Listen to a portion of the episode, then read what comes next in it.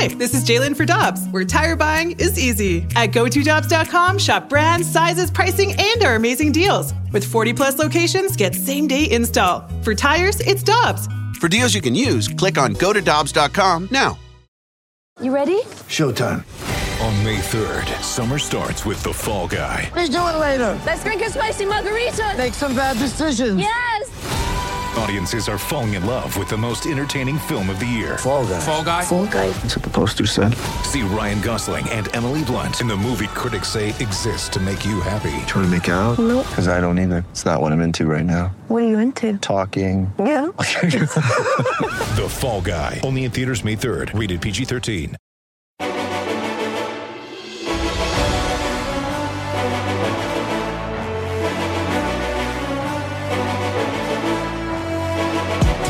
With Alex Ferrario and Tanner Hendrickson, I'm Brandon Kiley. It's BK and Ferrario here on 101 ESPN. In about 10 minutes or so, we are getting to One's Gotta Go. You give us four options, we'll tell you which one's gotta go. 314 399 9646 is the new Air Comfort Service text line to give us your options. But right now, we're going out to the Brown and Crouppen Celebrity Line to be joined by the voice of the blues, Chris Kerber, here on the show. Curbs, we appreciate the time as always, man. How you doing today?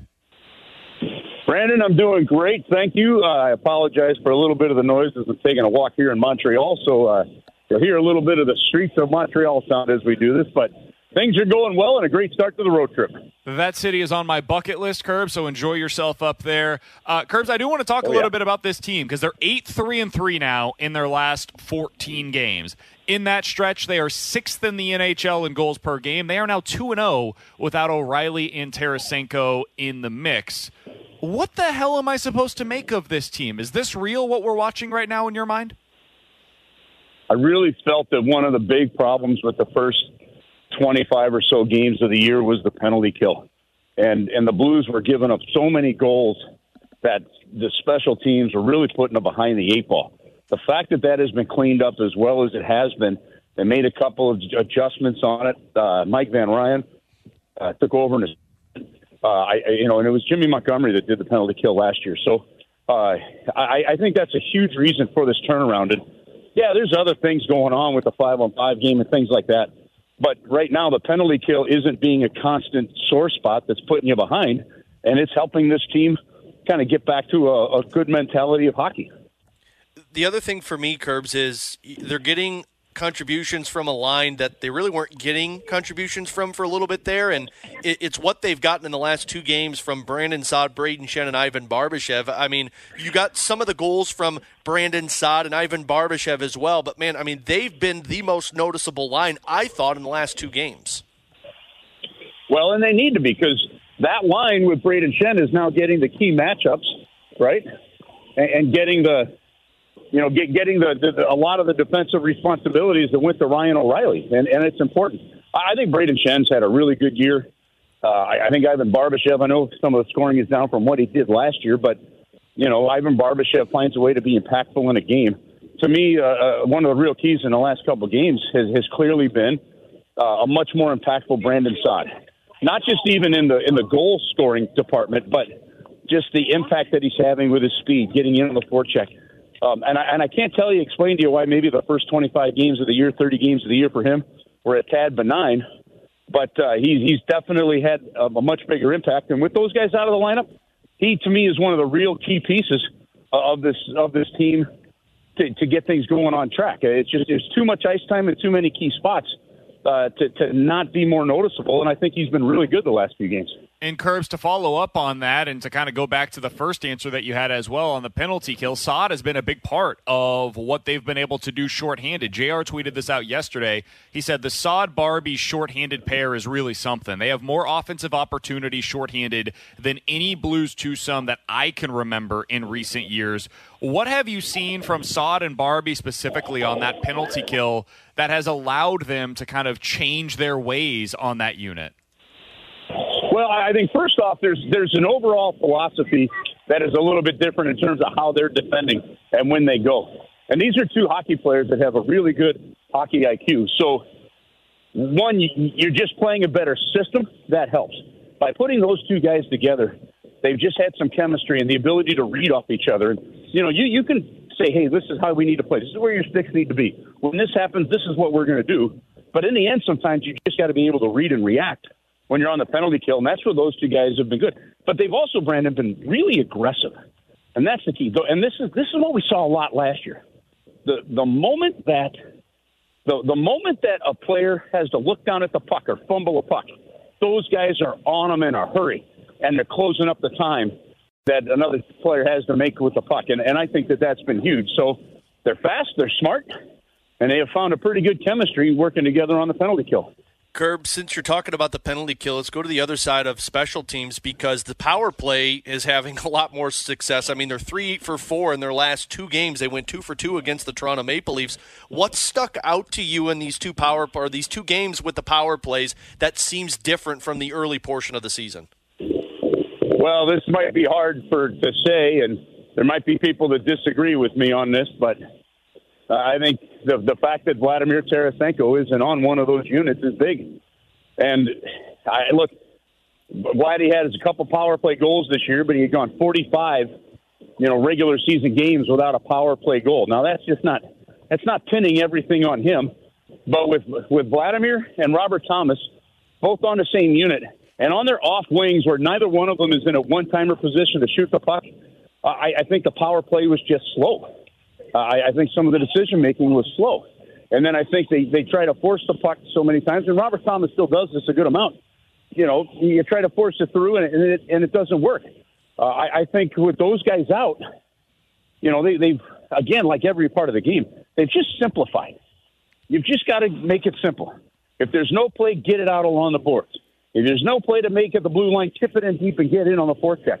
And I think what's happened in the last couple of games, both on the power play and five on five, is with those two key players out, they've simplified. And look how good sometimes the game looks when you're simplifying things. It, it's it's not rocket science. It's it's kind of hockey 101. Chris Kerber is the voice of the Blues joining us here on BK and Ferrario. Uh, Curbs, you mentioned Vladimir Tarasenko, and I, I, don't even know if it matters because there's a decent chance that he's probably not going to play in the All Star game. But he was announced yesterday as the All Star for the Blues. This year he's got 10 goals and 29 points on the season. I, I was honestly a little bit surprised to see this because as as I look at the, the roster so far, I, I think Kyrou, Thomas, Buchnevich, for me, I would have had all three above Tarasenko in terms of uh, getting getting that All Star nod, and it's possible that any of those three still could. Were you surprised at all to see that Vladimir Tarasenko was announced last night as the first Blue to make the All Star team?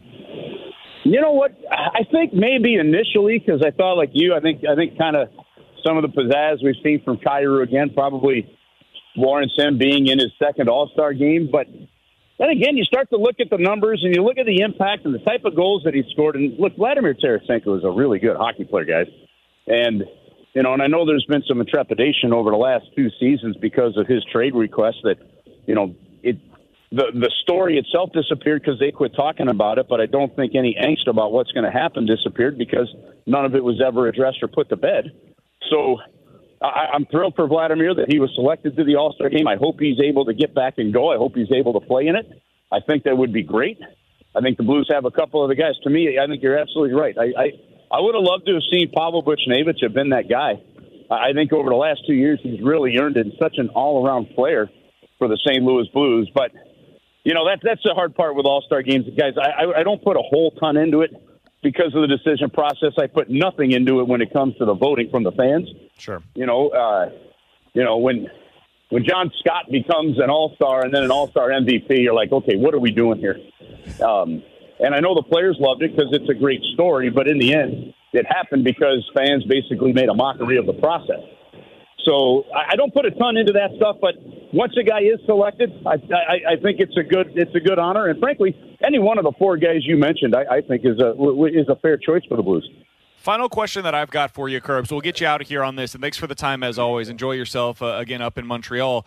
Who do you think starts for the Blues tomorrow night in Montreal? Who, who do you think they should go with in your mind? In net, I should uh, clarify. Great. Okay, great question. So I asked Thomas Greiss last night on the bus if he was go if he knew if he was playing. He said, "I don't know yet." Um, honestly, in this one, I'm, I'm going with, with Jordan Binnington again. I, you you got a chance to play a team that's lower than you in the standings, a team that is not as good, a team that is not as deep, and you need points. And so to me, I like the idea of putting uh, of putting Jordan in there and doing and, and putting your best team out there to guarantee you those two points as much as you can. Go three and all on this road trip, and then play with house money against Minnesota. It's going to be a tough back to back. We're flying out of here after the game. You got to clear customs in Minnesota. You're going to get to the hotel late, and then it's going to be a six o'clock start in St. Paul. So I, I don't know where the energy level of this team is going to be with that kind of travel, that scenario, and playing the third game in four days.